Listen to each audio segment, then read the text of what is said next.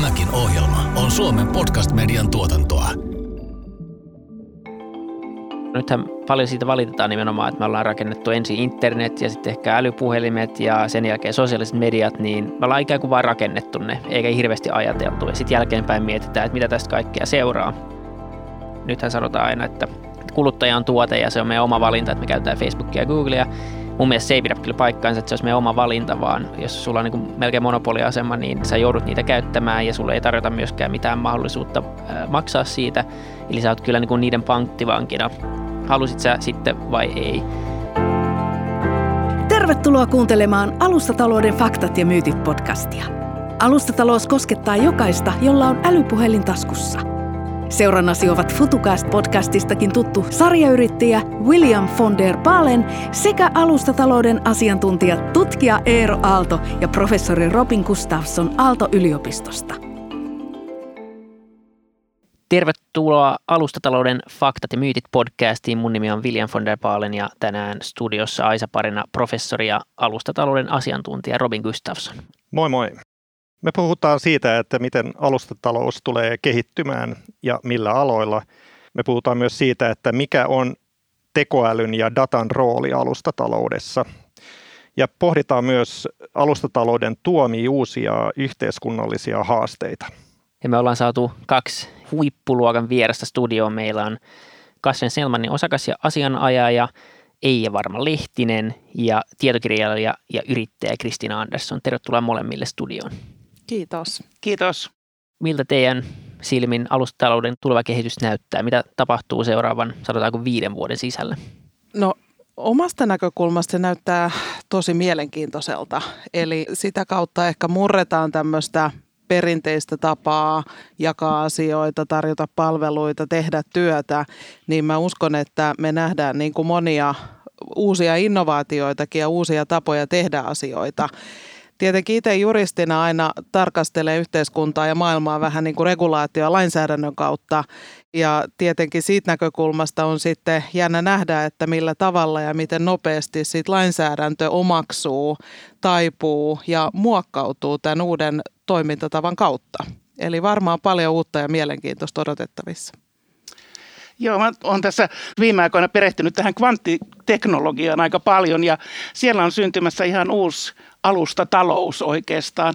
Esimerkiksi Microsoftilla, IBMllä, näillä on omia jo tällaisia kvanttialustoja, joita tarjotaan varsinkin oppilaitoksille ja tietysti yrityksille hyödynnettäväksi. Mutta sitten ajattelen sellaista näkökulmaa, että tämä on nyt semmoinen, joka on vasta tulossa. Se on tämmöinen emerging, niin kuin sanotaan, kehkeytyvä liiketoiminta, alustatalouden niin kuin pelisäännöt joudutaan kyllä nyt niin kuin miettiä tarkasti, käymään läpi niitä ja sopimaan niitä tapoja esimerkiksi, miten me jaetaan dataa, miten nämä alustat firmat niin kuin operoi näillä markkinoilla ja, ja miten me annetaan tilaa myös uusille toimijoille tulla tänne markkinoille. Kyllä. Mitä se käytännössä tarkoittaa? Nythän paljon siitä valitetaan nimenomaan, että me ollaan rakennettu ensin internet ja sitten ehkä älypuhelimet ja sen jälkeen sosiaaliset mediat, niin me ollaan ikään kuin vain rakennettu ne, eikä hirveästi ajateltu. Ja sitten jälkeenpäin mietitään, että mitä tästä kaikkea seuraa. Niin, ja jos katsoo, miten paljon on, on tapahtunut viidessä vuodessa ylipäätänsä nytten, niin on aika todennäköistä, että seuraavan 5-10 vuoden aikana tapahtuu aika paljon uutta.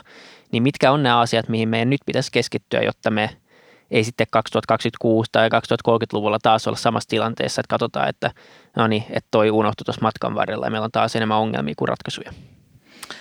No lainsäädännön näkökulmasta, jos tätä miettii, niin tietenkin lainsäädäntö lähtee aina jostain niin kuin alueellisesta rajasta tai, tai maantieteellisestä alueesta. Ja nyt kun me mietitään internettiä tai ylipäätänsä tämmöistä niin kuin rajat ylittävää toimintakenttää, riittää, niin me väistämättä törmätään siihen, että jos se tieto kulkee tai jos kun tieto kulkee rajojen yli, niin se tieto ei niin kuin tunnista sitä, että hei nyt mä oon rajalla ja rajan yli mentäessä tämä toimintaympäristö saattaa muuttua. Ja siinä mielessä tämä niin kuin koko internetin kehittäminen ja ylipäätänsä tämä vallankumous, minkä se on meidän arkeen kaikille tuonut, niin on tuonut täysin sillä tavalla uuden tilanteen, jos me ajatellaan tätä lainsäätäjän näkökulmasta. Että Suomessa tietenkin meillä lainsäätäjänä eduskunta sääntelee lakeja, jotka velvoittaa täällä Suomen rajojen sisällä, mutta sitten mennään tuosta rajan yli naapuri Ruotsiin tai tuosta tota, vähän pidemmälle, niin me ei pystytä enää täällä sääntelemään sitä toimintaympäristöä samalla tavalla. Tietenkin EUn ja, ja eurooppalaisen lainsäätäjän ajatus, jos mietitään nyt näitä viimeisimpiä isoja lainsäädäntöpaketteja, vaikka tietosuoja-asetusta ja GDPR, josta paljon on viime vuosina puhuttu, niin, niin yksi sen ajatus on tietenkin ollut luoda tämmöinen yksi isompi ja laajempi yhtenäinen ympäristö. Et me ei nyt ajatella, että jos meillä on niin kuin liiketoimintamalli ja markkinapaikka, että se olisi suunnattu nyt vain viidelle ja puolelle miljoonalle suomalaiselle, vaan meillä on koko Eurooppa samankaltaisen toimintaympäristöpotentiaalin luojana meille. Ja se on ehkä se, miten sääntelyn näkökulmasta täytyy pohtia ja lainsäätäjä tietenkin pyrkii ainakin tänä päivänä – teknologia liitännäistä tai lainsäädäntö, joka sinne kohdentuu, niin sääntelemään teknologia neutraalisti. Että et tavallaan se teknologia ei ratkaise, vaan se tekeminen. Et se on vähän semmoinen hankala dilemma, mi- mihin me niinku pelisääntöjen asettajana lainsäätäjä sit törmää, kun innovaatio ja, ja tekeminen menee hirveät vauhti eteenpäin. Toi on kyllä niin totta, että monet innovaatiot on sellaisia, että niiden vaikutukset oikeastaan alkaa sitten vasta 10-20 vuoden päästä näkyä sillä tavalla, että tarvitaan niitä. Ja tietysti semmoinen sääntelyn ennakointi varmasti ei käy kateeksi lainsäätäjä, että on varmasti todella vaikeaa. Ju- juuri näin, ja jotta niin kuin nämä yritykset pystyisivät hyödyntämään tämmöisiä verkostomaisia liiketoimintamalleja, niin, niin kyllä me niin kuin joudutaan hakemaan ratkaisuja siitä, että mikä on yksityinen ja mikä on se niin kuin tietyllä tavalla julkishyödyke esimerkiksi datan osalta tai, tai rajapintojen osalta, jotka on näiden eri järjestelmien välillä tai vaikka tietoliikenneverkostojen osalta, josta aikaisemmin ollaan sovittu, että miten niitä käytetään esimerkiksi maiden yli, niin tästä on kysymys oikeastaan paljon, että, että, että miten me sovitaan nämä pelisäännöt näistä digitaalisista hyödykkeistä ja niiden käytöstä. Se datan osaltakin on, on ehkä hyvä muistaa, että tavallaan niin kuin datakin luokitellaan kauhean moneen eri kategoriaan. Ja riippuen mihin kategoriaan se data kuuluu, niin siihen kohdistuu hyvin erilaista sääntelyä. Toisessa päässä hyvinkin tiukkaa ja rajoittunutta ja toisessa päässä sitten taas melkeinpä sääntelemätöntä ainakin lainsäätäjän näkökulmasta. Juuri näin se haaste ehkä just näistä erityyppisen datan osalta ja siitä niin kuin sääntely, niin, niin liittyy myös osaltaan siihen, että jotkut yritykset ovat jo niin kuin keränneet aivan valtavia määriä dataa. Ja tässä yhteydessä vaikka joku pieni uusi toimija, joka haluaa tulla tälle markkinalle, sillä on todella hankala päästä markkinoille. Ja, ja näistä oikeastaan pelisäännöistä osaltaan on kysymys jotka mä näen itse, että on nyt seuraavan niin kuin viiden vuoden aikana on, on, on selkeytettävä selvästi.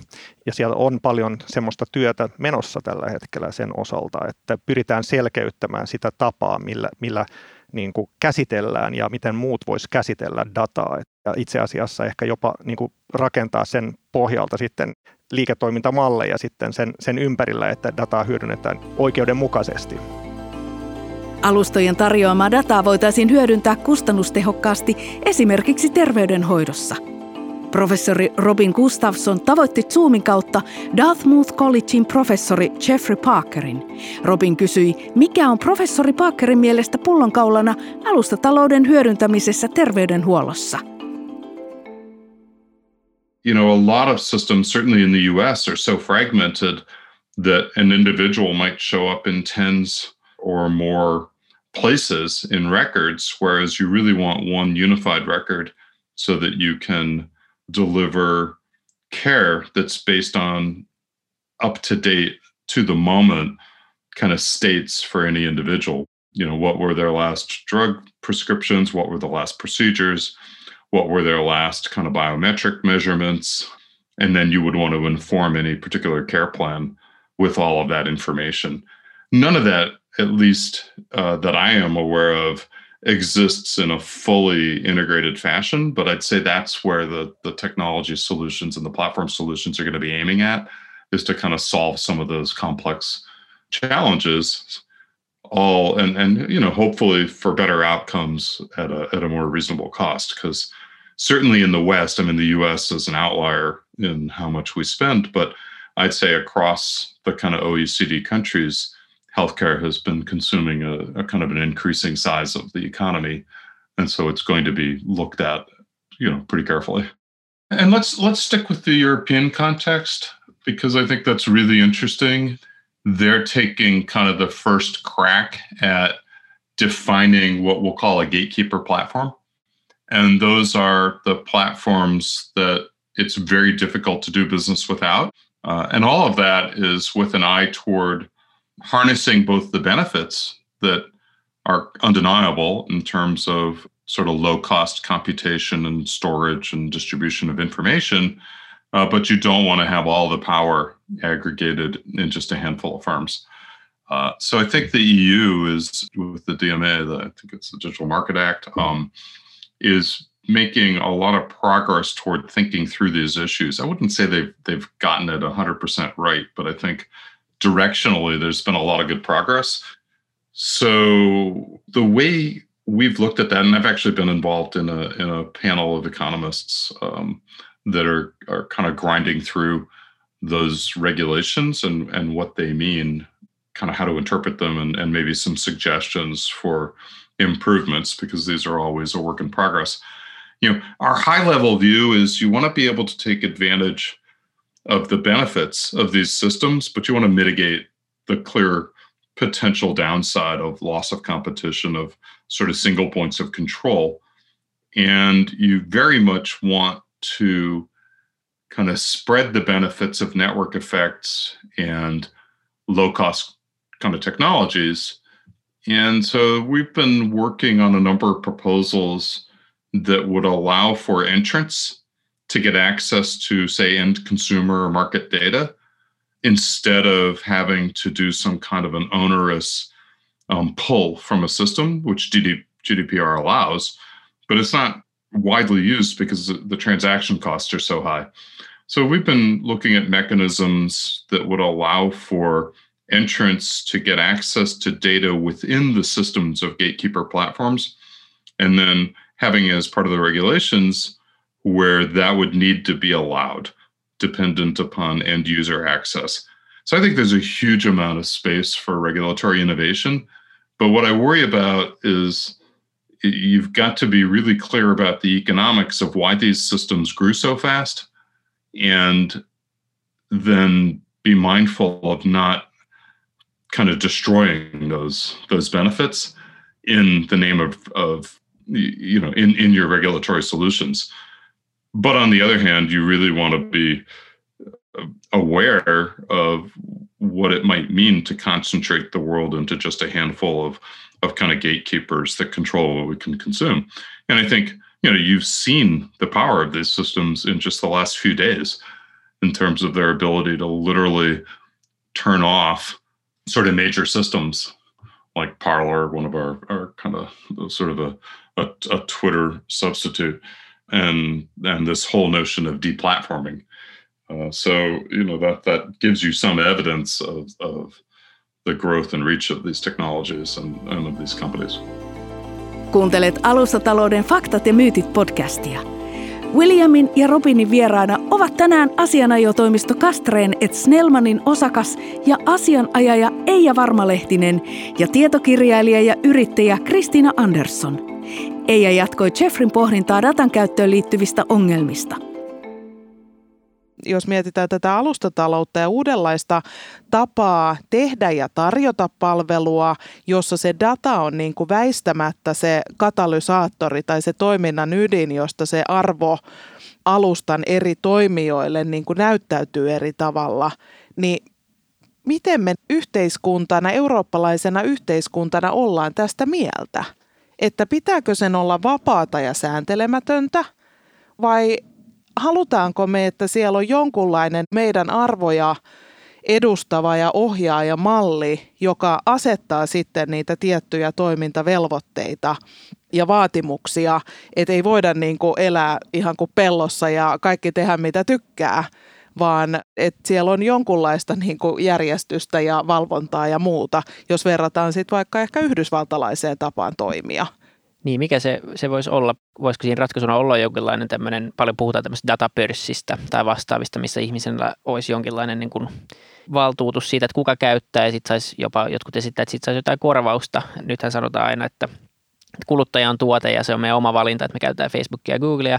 Mun mielestä se ei pidä kyllä paikkaansa, että se olisi meidän oma valinta, vaan jos sulla on niin melkein monopoliasema, niin sä joudut niitä käyttämään ja sulle ei tarjota myöskään mitään mahdollisuutta maksaa siitä.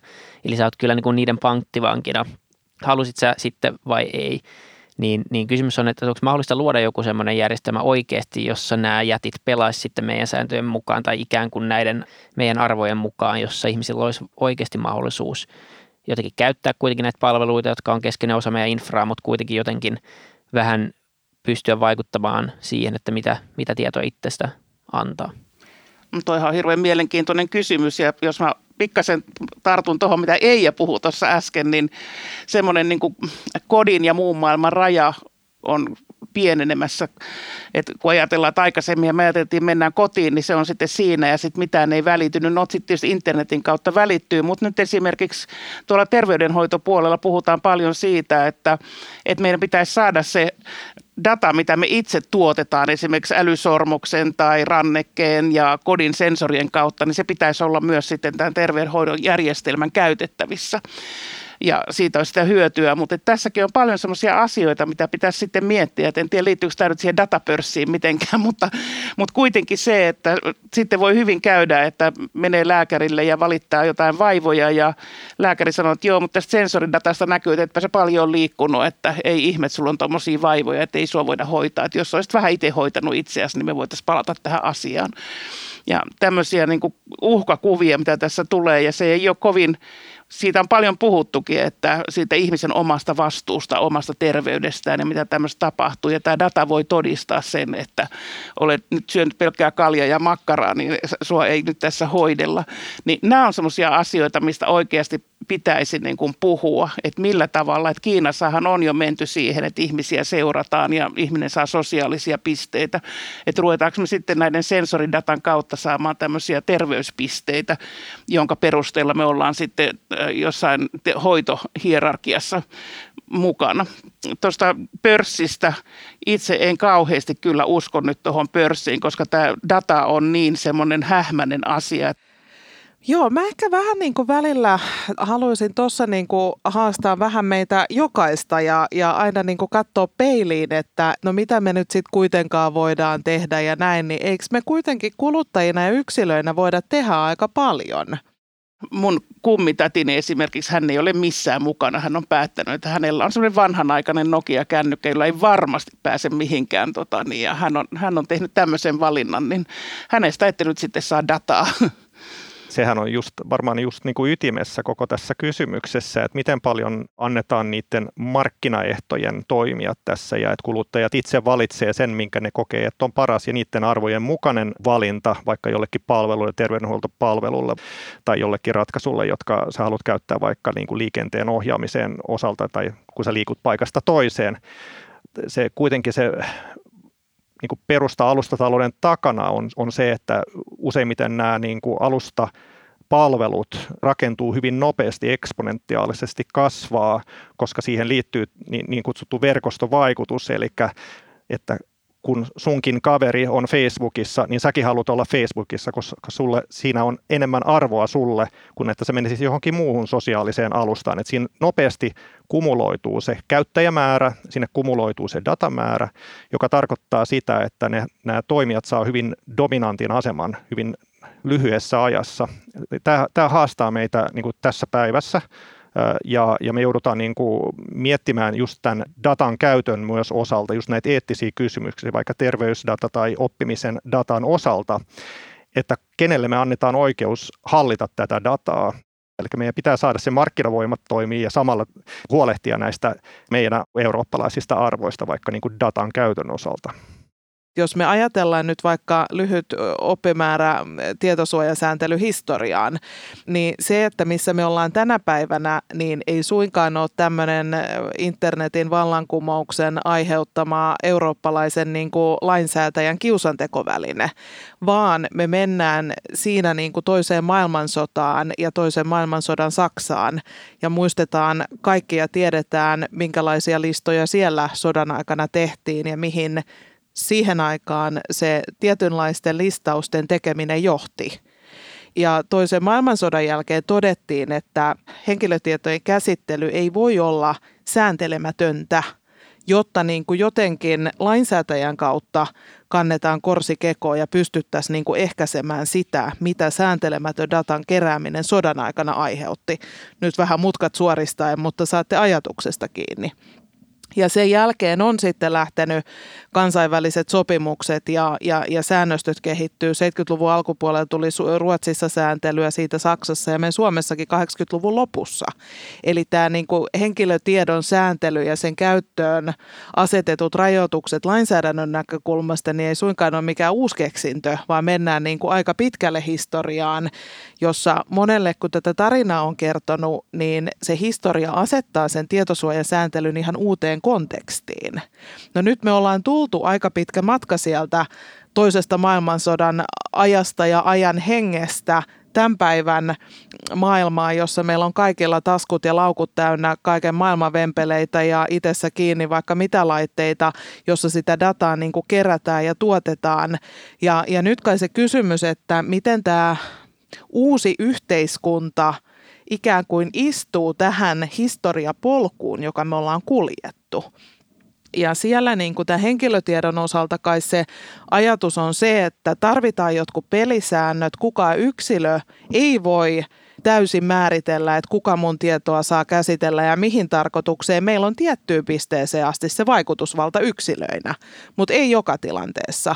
Ja se ei ole mustavalkoinen, että, että minä sanelen ja sitten yritys olisi muka täysin mun armoilla, niin ei se, ei se näin mene, että et, et jos ajatellaan jotain kanta-asiakasjärjestelmiä, niin en minä voi valita, että minä haluan vain edut, mutta en kerro teille mitä ostan tyyppisesti, että sehän on vaihtokauppa. Kyllä se varmaan niin totta siinä, että, että niin paljon puhutaan siitä, että meidän pitää myös oppia medialukutaitoa, niin samalla tavalla tämäkin on varmaan semmoinen taito nyt, mikä olisi, olisi syytä oppia, oppia tulevaisuudessa, että niin harvemmin kuuluu tuota kulmaa. Että yleensä on se nimenomaan, että vaan osoitellaan sormella Googlea ja Facebookia. Ja ehkä semmoinen yksi kulma tuohon samaan asiaan on se, että tuskin niin kuin Facebook ja Google on niin kuin alkuja mitään pahoja yrityksiä, jotka on lähtenyt sille liikkeelle, että, haa, että kerätään kaikki niin kuin ihmisten dataa ja käytetään sitä jotenkin huonosti, vaan ne on tehnyt jossain vaiheessa sitä matkaansa päätöksen liiketoimintamallista, joka perustuu siihen, että mitä enemmän dataa ne kerää, niin se enemmän rahaa ne tuottaa niin ne osakkeenomistajille. Niin se on aika selvä, että ne jatkaa sillä mallilla, kunnes toisin kannattaa tehdä. Eikä se ole niin puhdasta pahuutta mitenkään, vaan se on vain kannattavaa. Se on ihan ehkä virkistävä näkökulma tuohon. Mitä muuta sä mainitsit Kristiina, että kvanttiteknologia, miksi tämä kvanttilaskenta on niin iso asia? Se on iso asia tällä hetkellä jo nyt, että kvanttilaskentahan on semmoinen, että se laskentatehon harppaus on ihan valtava. Että joku asia, mihinkä vaikka tämmöiset klassiset tietokoneet, mitä teillä tässä kaikilla on edessä, minulla ei, kun mä oon tämmöinen vanha jäärä, niin tota, niillä kolmella kestäisi yhteensä vaikka sanotaan 100 miljoonaa vuotta laskea joku tehtävä, niin kvanttikone pystyisi sen laskemaan sitten alle puoleen tuntiin, ehkä, ehkä alle minuuttiin. Ja tässä niin on monia asioita, esimerkiksi ilmastonmuutokseen, lääketeollisuuteen, tai siis lääkkeiden kehittämiseen, tutkimukseen, niin on tullut tämä laskentatehon pää on jo nä- näkynyt jo pitkään, että ei voida saavuttaa parempia tuloksia ennen kuin se laskentateho merkittää. Nämä supertietokoneet eivät auta tähän asiaan niin kvanttikone tekee sen ja siinähän tietysti tämä keskeinen asia on se superpositio, eli se ei ole ykkönen ja nolla, vaan se on molempia yhtä aikaa ja se sitten mahdollistaa tämän suuren ja minkä takia se on tärkeä asia on jo nyt, eli kun me puhutaan nyt tässä, että sitten se data on suojassa ja me uskotaan blockchaineihin ja me uskotaan kaikkiin kryptauksiin ja me uskotaan kaikkiin, mutta on mahdollista, että kvanttikone pystyy nämä kaikki sitten murtamaan. Ja sinne sitten hups meni kaikki meidän hienosti säädellyt ja suojelut datat, niin sillä tavalla Suomi on varautunut, että täällä on yksi tämmöinen post-quantum kryptologiyritys on sai miljoona rahoituksen tässä joku aika sitten, että ei me olla täällä tietämättömiä siitä. Ja Suomi on mukana erilaisissa Euroopan kvanttiverkostoissa ja rakennetaan täällä ihan ikioma kvanttikonettakin sitten tämmöiseen opetuskäyttöön, niin siinä mielessä ollaan ihan hyvässä. Itse asiassa venäläiset sanoivat, että heillä on vuonna 2030 tämmöinen yleiskäyttöinen kvanttikone jo olemassa ja he sanoo myös, että jos heillä on se, niin se on kyllä muillakin sitten siihen investoimilla mailla, että he ei ole ainoita. Että siinä mielessä se on, siinä on yhdeksän vuotta aikaa, niin kyllä siihen nyt täytyy vaan sitten valmistautua ja miettiä myös sitten, että, että eihän mikään systeemi ole kestänyt niin, että ikuisesti ajois on niin kuin aina sama systeemi että se alustatalous, mikä meillä on nyt, että se välttämättä olisi samanlainen 30 vuoden tai 20 tai edes 10 vuoden kuluttua. Kyllä just näin on, että tämmöiset alustamaiset ratkaisut ja ehkä nyt kvantti siellä vielä niin kuin supervoimana jollain tavalla äh, boostaa näitä niin kuin voimia, että, että voidaan tehdä vaikka kestävän kehityksen ilmastonmuutoksen osalta enemmän seurantaa, enemmän jäljittämistä sen osalta, vaikka päästöjen osalta, missä ne päästölähteet on, mitkä ovat ne tuotteet ja palvelut, jotka ovat enemmän CO2-raskaita vaikka, että saadaan sitä läpinäkyvyyttä koko, koko niin kuin ketjusta. Tämä, näin kuin verkostomainen toimintahan mahdollistaa sitä, mutta kyllä mä niin kuin palaisin siihen juurille siihen, että tämä alustatalous on, niin kuin, se, se on niin kuin laajeneva talouden ilmiö, jossa nämä digitaaliset alustat on, on ne sitten kvantin ajamia alustoja, on niin kuin keskeisesti organisoimassa tuottajien, kehittäjien ja käyttäjien toiminta ja vuorovaikutus. Siitä se keskeisesti on kysymys. Että alustatalous itsessään niin kuin semmoinen voimistuva elementti, niin, niin, niin se on se, että se mahdollistaa näitä niin kuin tuottajia ja vaikka käyttäjien niin kuin kohtaamisia. Ja sitten että kehittäjät voi kehittää applikaatioita, erilaisia sovelluksia, erilaisia uusia innovatiivisia ratkaisuja, jotka toisaalta taas mahdollistaa e-, entistä parempaa palvelua tai entistä läpinäkyvämpää palvelua.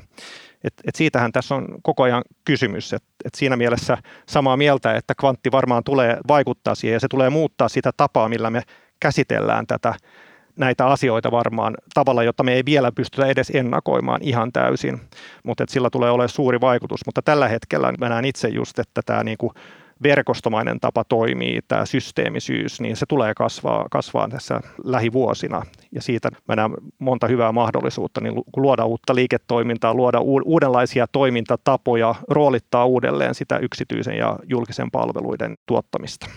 Joo, ja tuohon voisi varmaan lisätä sitten tämän näkemyksen näistä arvoketjuista, jotka varmaan nyt jo aletaan nähdä arvoverkkoina enemmänkin kuin arvoketjuina. Ja sitten tulevaisuudessa yhä enemmän tämmöisenä arvojen ekosysteemeinä, jossa sinun tekeminen vaikuttaa minun tekemiseen tietyllä tavalla. Että silloin tämä perhosefekti niin oikeasti. Ja tätä niin kuin oikeastaan tämmöistä niin kuin arvoekosysteemiä, jossa jokainen organismi vaikuttaa toisiin organismeihin, niin sitä ehkä pitäisi nyt ruveta laajemmin pohtimaankin. Kyllä. Toivotaan, että nämä asiat toteutuu just näin hyvin ja tässä mittakaavassa kuin mitä tässä spekuloitiin ja myös, että onnistutaan luomaan semmoinen lainsäädäntö ja dataregulaatio, joka tukee meidän omia arvoja ja myös asettaa sen kuluttajan ensin ja sitten samaan aikaan kuitenkin muistetaan kuluttajinakin ottaa vähän vastuuta enemmän tulevaisuudessa, niin ehkä me näillä opein päästään tähän vuosikymmeneen, niin, niin tota, ollaan sitten ehkä viisaampia tai sitten yhtä pihalla. Katsotaan. Kiitos teille mielenkiintoisista vastauksista. Kiitos. Kiitos. Kiitos. Kuuntelit Alustatalouden faktat ja myytit podcastia. Tämä oli ensimmäisen kauden ensimmäinen jakso. Seuraavassa jaksossa puhumme siitä, onko liikenteen digimurros vasta edessä. Jos pidit tästä ohjelmasta, muista seurata podcastia Spotifyssa tai tilaa ja arvostele ohjelma Apple Podcastissa, niin muutkin löytävät ohjelman pariin.